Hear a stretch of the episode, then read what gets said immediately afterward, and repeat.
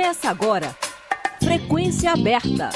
A UFG, Goiás, o Brasil e o mundo, na sua sintonia universitária.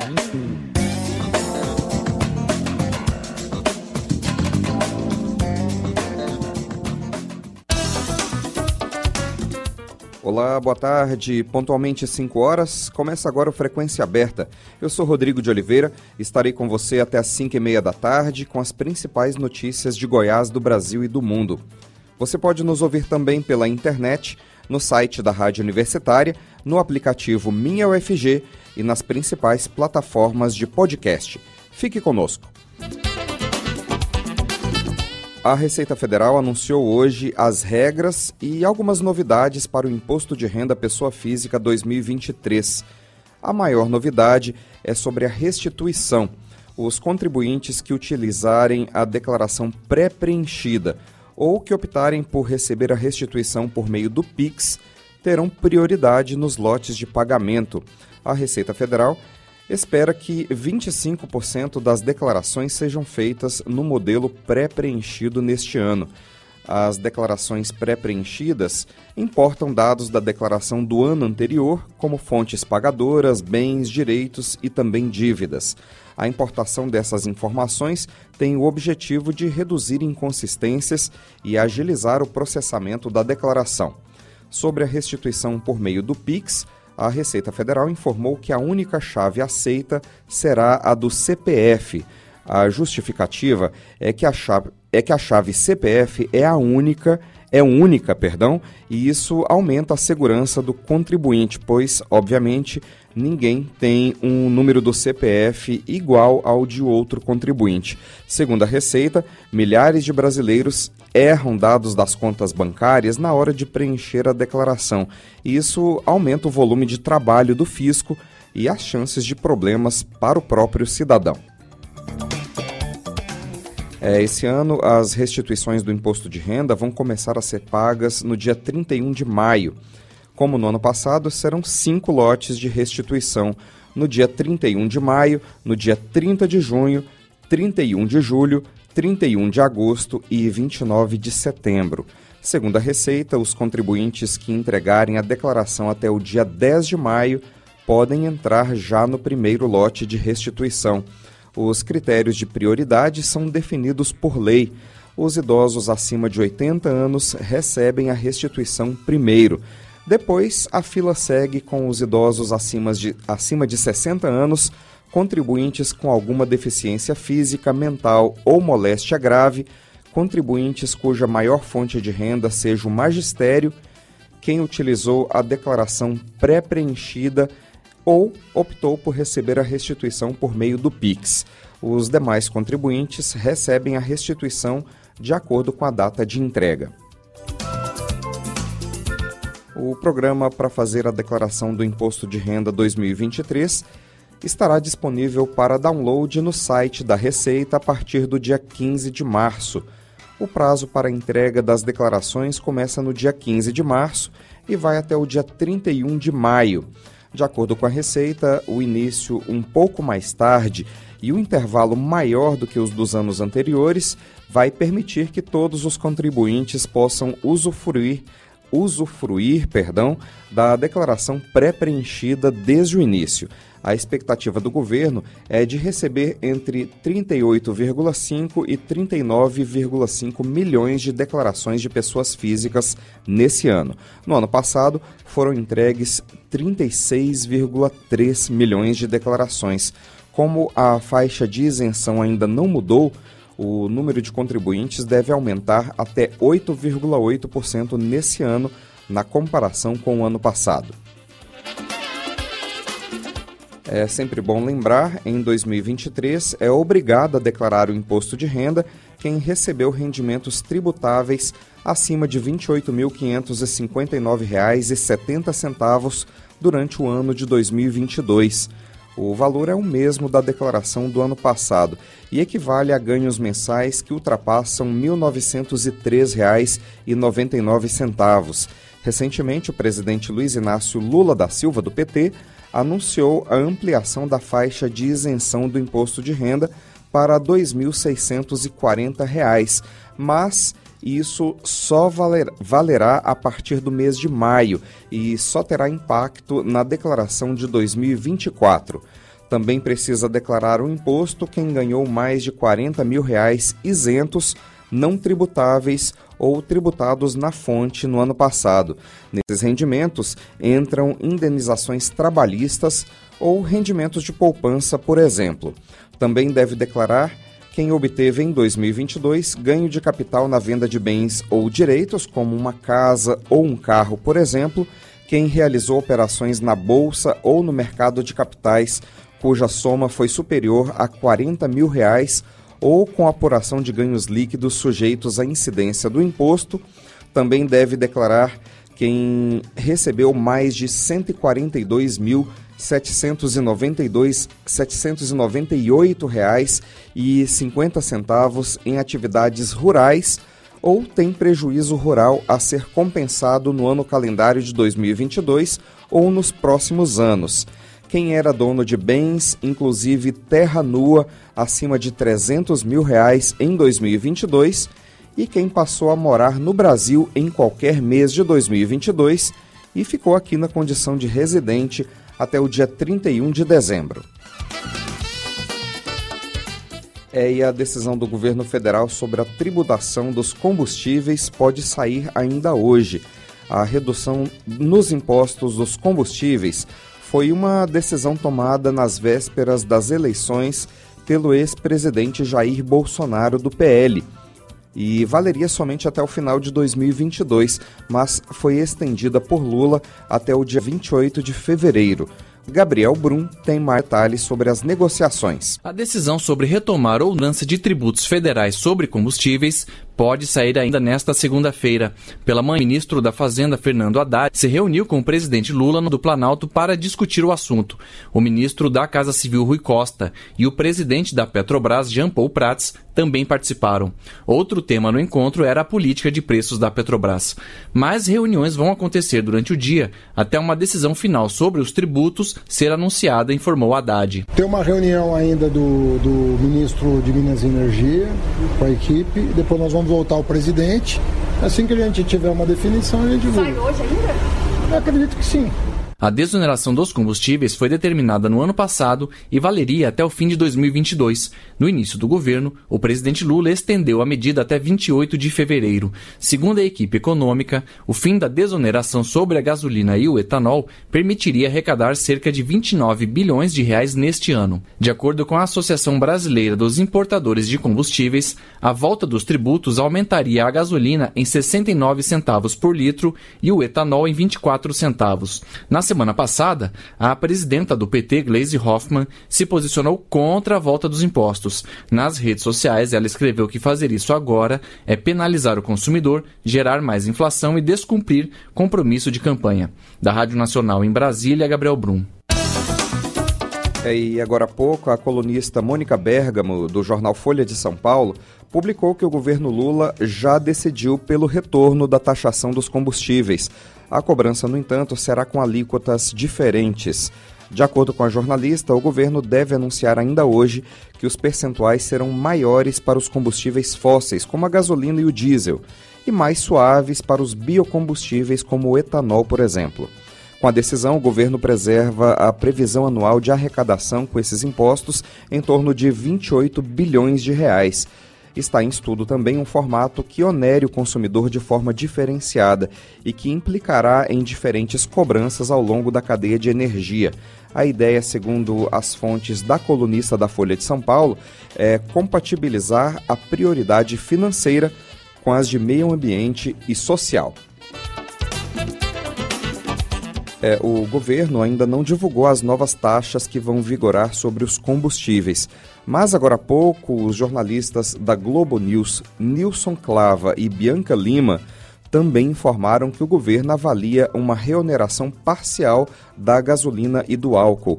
A possibilidade que está na mesa e que foi levada ao presidente Lula pela equipe econômica prevê que a gasolina seja reonerada em 71% do PIS e da COFINS, ou seja, ao invés de voltar a cobrar a totalidade do imposto, o que representaria 69 centavos por litro do combustível, o governo cobraria 49 centavos por litro de gasolina.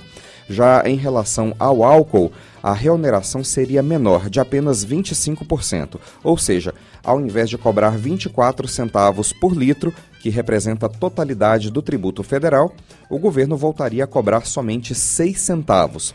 O objetivo é manter a competitividade do etanol. Acompanhe o Frequência Aberta também pela internet www.radio.fg.br.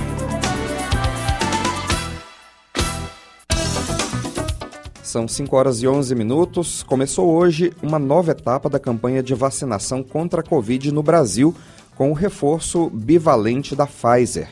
A vacina bivalente é uma atualização do imunizante e protege contra a cepa original e também contra subvariantes Omicron.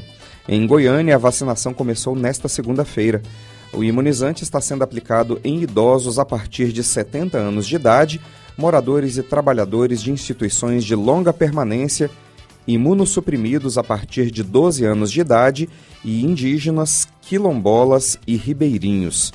No dia 6 de março, a vacinação bivalente será oferecida para idosos a partir de 60 anos, gestantes e puérperas, pacientes imunocomprometidos, pessoas com deficiência e trabalhadores da saúde serão os próximos a partir da terceira semana de março em todo o país, a estimativa é de vacinar 52 milhões de brasileiros.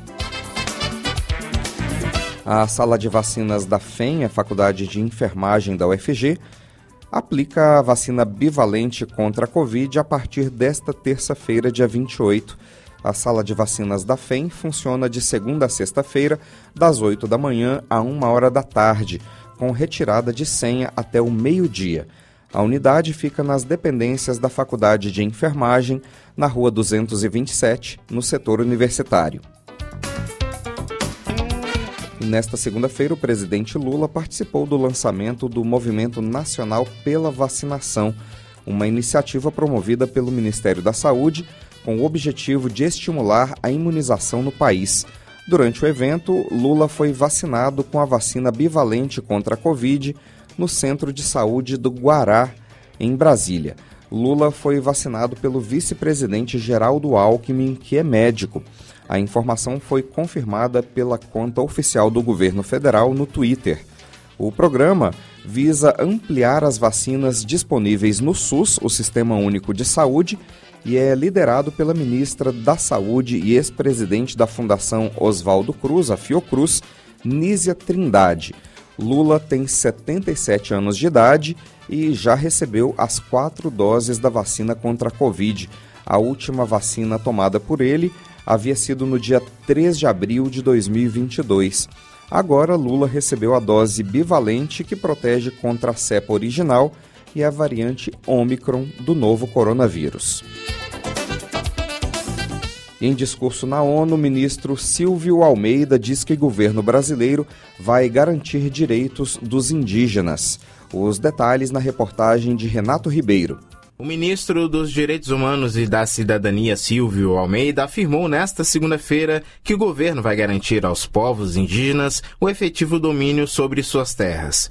Silvio Almeida fez pronunciamento na sessão número 52 do Conselho de Direitos Humanos da ONU, Organização das Nações Unidas, em Genebra, na Suíça. Segundo o ministro, o governo vai lutar contra todas as formas de violência e não tem medido esforços para restaurar a dignidade das populações indígenas. No Brasil, sob a liderança do presidente Lula, estamos empenhados em fazer a nossa parte, reconstruindo os laços sociais entre os brasileiros e traçando uma política de direitos humanos com ampla participação popular. As dificuldades são muitas. O que encontramos foi um quadro escandaloso de desmonte, negligência e crueldade. E aqui preciso mencionar de forma particular a crise nos territórios indígenas e Anomami. Não temos medido esforços para resta restaurar a dignidade dessas populações e garantir-lhes o efetivo domínio sobre suas terras. Silvio Almeida defendeu uma aliança contra os discursos de ódio baseados no racismo, na xenofobia, no sexismo e na LGBTfobia. Ele disse ainda que o governo lutará para que não fiquem impunes os assassinatos da vereadora Marielle Franco, do indigenista Bruno Pereira e do jornalista britânico Dom Phillips. Lutaremos para que, que o brutal assassinato de uma promissora política brasileira, mulher negra e corajosa, defensora dos direitos humanos, Marielle Franco, não fique impune e grave na memória e no espírito da sociedade brasileira a dignidade da luta por justiça. Isso também vale para o covarde assassinato de Bruno Pereira e Dom Phillips e de tantos outros defensores de direitos humanos jamais serão esquecidos. A sessão da ONU vai até a próxima sexta-feira. O Conselho é composto por 47 países, sendo responsável pela promoção e proteção dos direitos humanos em todo o mundo. Da Rádio Nacional em Brasília, Renato Ribeiro. O Frequência Aberta volta já. Jornalismo com imparcialidade. Rádio Universitária. Ah, deixar a torneira aberta só um pouquinho não tem problema. Você pensa assim? Então precisa rever alguns hábitos. Quando for lavar a louça, o melhor é juntar uma boa quantidade e fazer tudo de uma vez. Deixe as panelas e itens mais sujos de molho para facilitar a limpeza. E o mais importante, feche a torneira quando em sabor. Faça o mesmo no banho e ao escovar os dentes. Cada gota faz diferença. Faça a sua parte. Ministério Público de Goiás. Você está ouvindo Frequência Aberta.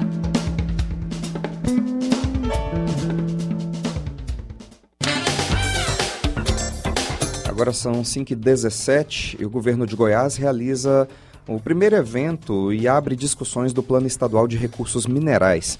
O governo estadual fechou uma parceria com a UFG, Universidade Federal de Goiás, e a UFCAT, Universidade Federal de Catalão, para realizar durante todo esse ano uma série de oficinas, reuniões e seminários temáticos para discutir políticas públicas de mineração para o estado de Goiás.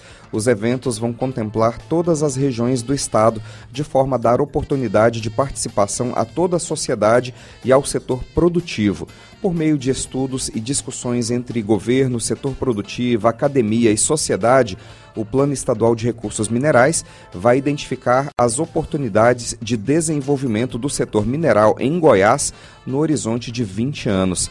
A partir de um amplo diagnóstico e das discussões, serão criados planos de ação com metas de curto, médio e longo prazo, bem como a consolidação de um documento para nortear a política de mineração goiana.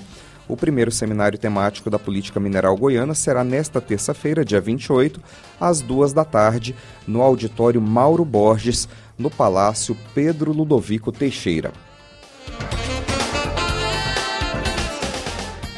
E começam nesta terça-feira, dia 28, as inscrições para o ProUni, Programa Universidade para Todos. O Ministério da Educação vai distribuir mais de 288 mil bolsas para estudar em universidades privadas. Saiba quem pode participar na reportagem de Beatriz Albuquerque. Quem quiser cursar o ensino superior com bolsa de estudo precisa ficar de olho. É que começam nesta terça-feira as inscrições para a primeira seleção do ProUni, o programa Universidade para Todos. O prazo termina no dia 3, sexta-feira. Nesta edição, mais de 288 mil bolsas vão ser disponibilizadas entre integrais e parciais. O estado da primeira chamada do programa deve ser divulgado pelo MEC no dia 7 de março. Os requisitos para participar do ProUni são ter feito pelo menos uma das duas últimas edições do Enem, ter alcançado no mínimo 450 pontos de média e nota acima de zero na redação, além de não ter participado como treineiro. Além disso, o candidato não pode ter diploma de curso superior. Para a Bolsa Integral, é obrigatório comprovar renda familiar per capita de até um salário mínimo e meio ou de até três salários mínimos para a bolsa parcial. Quem for aprovado na primeira chamada precisa fazer a comprovação das informações da inscrição entre os dias 7 e 16 de março. O resultado da segunda chamada está previsto para o dia 21 de março. Para ter acesso ao cronograma completo desta edição do programa, basta acessar agenciabrasil.ebc.com.br. Com informações da Agência Brasil, da Rádio Nacional em Brasília, Beatriz Albuquerque. Agora são 5h20. Unidade de Ensino Infantil Fundamental e Médio da UFG fará sorteio de vagas para novos alunos. As inscrições para participação no sorteio das vagas do CEPAI, o Centro de Ensino e Pesquisa Aplicada à Educação da Universidade Federal de Goiás, estão abertas até o dia 9 de março. A diretora do CEPAI, Neise Maria da Guia Silva, conversou com a jornalista Ana Flávia Pereira sobre o ensino oferecido na unidade da UFG e as regras para o sorteio de vagas. Vamos acompanhar. Professora Neise, diretora do CEPAI, muito obrigada por conversar com a gente aqui na Rádio Universitária. É eu que agradeço o convite. Então, professora, o Centro de Ensino e Pesquisa Aplicada à Educação, né, o CEPAI, da Universidade Federal de Goiás, está com inscrições abertas aí para o sorteio de vagas para o ingresso no ano letivo de 2023. Conta para a gente como é que funciona esse sorteio, quem pode se inscrever. Olha, o sorteio é público, né? E podem se inscrever todos os interessados part... com crianças a partir de um ano de idade até alunos que cursam o terceiro ano do ensino médio, né? Então, as inscrições são feitas é, com o CPF do candidato, né? Do aluno, no caso. É bom a gente ressaltar que o nosso ano de 2023 vai se iniciar no dia 17 de abril, porque o nosso calendário obedece o calendário da UFG, muito em função dos estágios, né? E da própria carreira e funcionamento do espaço da UFG, né? Então, eles vão fazer inscrição agora, depois o sorteio vai acontecer e terão a partir de 11 de abril para fazer inscrição. Qualquer pessoa da comunidade pode inscrever seu filho, sendo responsável pela criança, ele, ele pode fazer essa inscrição para participar do sorteio. Isso, tendo os dados, né, do aluno, do candidato, ele faz a inscrição e assume a responsabilidade perante isso de apresentar os documentos, devendo pagar uma GRU no valor de 20 reais que é gerada pelo Instituto Verbena, que é o nosso antigo centro de seleção, né? Então, o sorteio não é feito com a gente, é feito diretamente com o Instituto Verbena. Professora, mas o CEPAI é uma escola pública, né? Depois que entrar lá, o estudante não paga nenhuma mensalidade, não paga nenhuma taxa, não, né? Não, não existe nenhuma taxa para estudar no CEPAI existe uma contribuição voluntária que é dada à Associação de Pais e Mestres, né? Como o nome mesmo diz, voluntária, depende da pessoa ter interesse de pagar. Para estudar no CEPAI não tem nenhum tipo de taxa ao longo do tempo todo que tiver inscrito aqui. A gente oferece os livros didáticos que vêm do MEC, né? Bem como a gente trabalha com o setor de nutrição, a merenda escolar, que é ofertada para as crianças desde um ano até os adolescentes do terceiro ano do ensino médio. Vocês ainda não sabem quantas vagas vão estar disponíveis para o ingresso em 2023.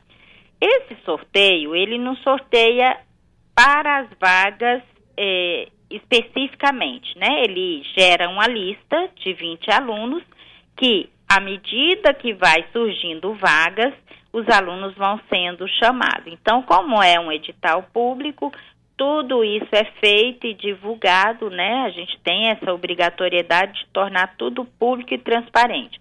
O CEPAI não trabalha com nenhum tipo de reserva de vagas, garantindo a todos igualdade de condições de ingresso na nossa instituição. Lembrando, né, que esse calendário aí está atrasado por conta da pandemia de Covid-19, né? Porque a Universidade Federal de Goiás ficou aí seis meses, né? Ficou um semestre sem funcionar. Então, esse calendário está atrasado, né, professor? Exatamente, exatamente. E a gente não tem a quantidade de vagas ainda, porque a gente ainda não tem a quantidade de aprovação e reprovação para dizer exatamente quantas vagas ficarão disponíveis para esses novos ingressos, né? E aí, professora, esse sorteio, ele, ele também é feito de forma online? O sorteio é feito de forma online, é, né? E depois que o Instituto Verbena a gente acompanha, né, online, e depois que, que é realizado o, o sorteio, o Instituto Verbena passa a lista para a gente dos sorteados e a gente começa o, o chamamento de acordo com as vagas que vão surgindo. Certo. A escola é em período integral, professora? Por exemplo, esses pequenos alunos aí, né? Eles ficam o dia todo? Tem alguma turma que seja em período integral? Como é que, como é, que é o funcionamento da escola? O Departamento de Educação Infantil disponibiliza algumas vagas em período integral, né? Já do primeiro ano do ensino fundamental até o nono ano, funciona no turno matutino. Já os alunos do ensino médio, eles têm algumas disciplinas que são realizadas no contraturno e também o trabalho de TECEM, que é trabalho de conclusão do ensino médio, que eles recebem orientação no contraturno, né, no turno vespertino. Então, para o ensino médio, tem algumas atividades que acontecem no turno vespertino, além das aulas no turno matutino. Nesse caso, professora, os estudantes recebem alimentação aí da escola? Eles recebem só a merenda, não vem do MEC nenhum tipo de recurso para oferta de almoço, né? Então, eles têm direito, como alunos da UFG, a utilizarem um restaurante universitário como qualquer outro aluno universitário, eles têm essa condição. Além disso, alguns alunos fazem a opção de trazer a sua marmita, né? E a gente tem uma sala com a geladeira, né, o refeitório, um micro-ondas, que eles podem esquentar o alimento e já consumir aqui. Na educação fundamental, de primeiro a quinto ano, os alunos com dificuldades de aprendizagem ou que precisam de alguma orientação específica, eles podem ser convocados a comparecerem no contraturno para esse tipo de atividade. Professora, ao todo, são quantos alunos aí no CEPAI? Nós temos 764 alunos matriculados na educação básica. E costuma ser muito procurado esse sorteio de vagas, professora? É difícil conseguir uma vaga aí? Sim, é, costuma ser bem procurado, né? Mas quem tem sorte tem. É questão de sorte mesmo. Tá certo. Professor, e o ensino, né? O ensino que vocês oferecem aí, é, o colégio está bem pontuado? É uma escola que está bem nos, nos seus índices aí? É, o, o CEPAI tem sido destaque ao longo dos anos, né, em, todo, em todas as avaliações que são realizadas desde a primeira fase até o ensino médio, né. Então, é uma escola bem pontuada, que tem um índice de aprovação bom no Enem, né, e a gente tem aulas de inglês, francês, espanhol, a gente tem aula de música, teatro e artes plásticas, então, é uma escola que oferece muitas possibilidades de aprendizado, né? Filosofia, sociologia. E os nossos alunos, quando entram na graduação, a gente recebe muitos elogios dos nossos colegas de UFG com relação ao desempenho desses alunos. Que bom saber disso. Então, professora, quem tiver interessado, né, em colocar a sua criança, né, o seu adolescente aí na escola, é o momento de fazer a inscrição. Exatamente. Até o dia 9 de março até o dia 9 de março e a gente terá o sorteio é, no dia 31 de março. Tá certo. Professora Neise Maria da, da, Guia Silva, né, diretora do CEPAI, o Centro de Ensino e Pesquisa Aplicada à Educação da Universidade Federal de Goiás. Muito obrigada por suas informações. Parabéns pelo trabalho que vocês realizam, né? E sucesso aí em mais um ano, né? Um ano de atividades acadêmicas. É, muito obrigada a vocês, né? Obrigada pelo convite. Foi um prazer poder ter esse espaço para esclarecer a sociedade sobre uma possibilidade de uma escola de qualidade pública, né, situada dentro da Universidade Federal de Goiás, né, que muito nos orgulha dizer que a gente consegue fazer uma educação de qualidade dentro da nossa instituição. Frequência Aberta vai ficando por aqui. Produção do Departamento de Jornalismo da Rádio Universitária, com Sandro Alves e Murilo Cavalcante na técnica. A todos uma boa tarde, muito obrigado pela audiência. A Universitária apresentou Frequência Aberta Notícias da UFG, de Goiás, do Brasil e do mundo nos 870 AM.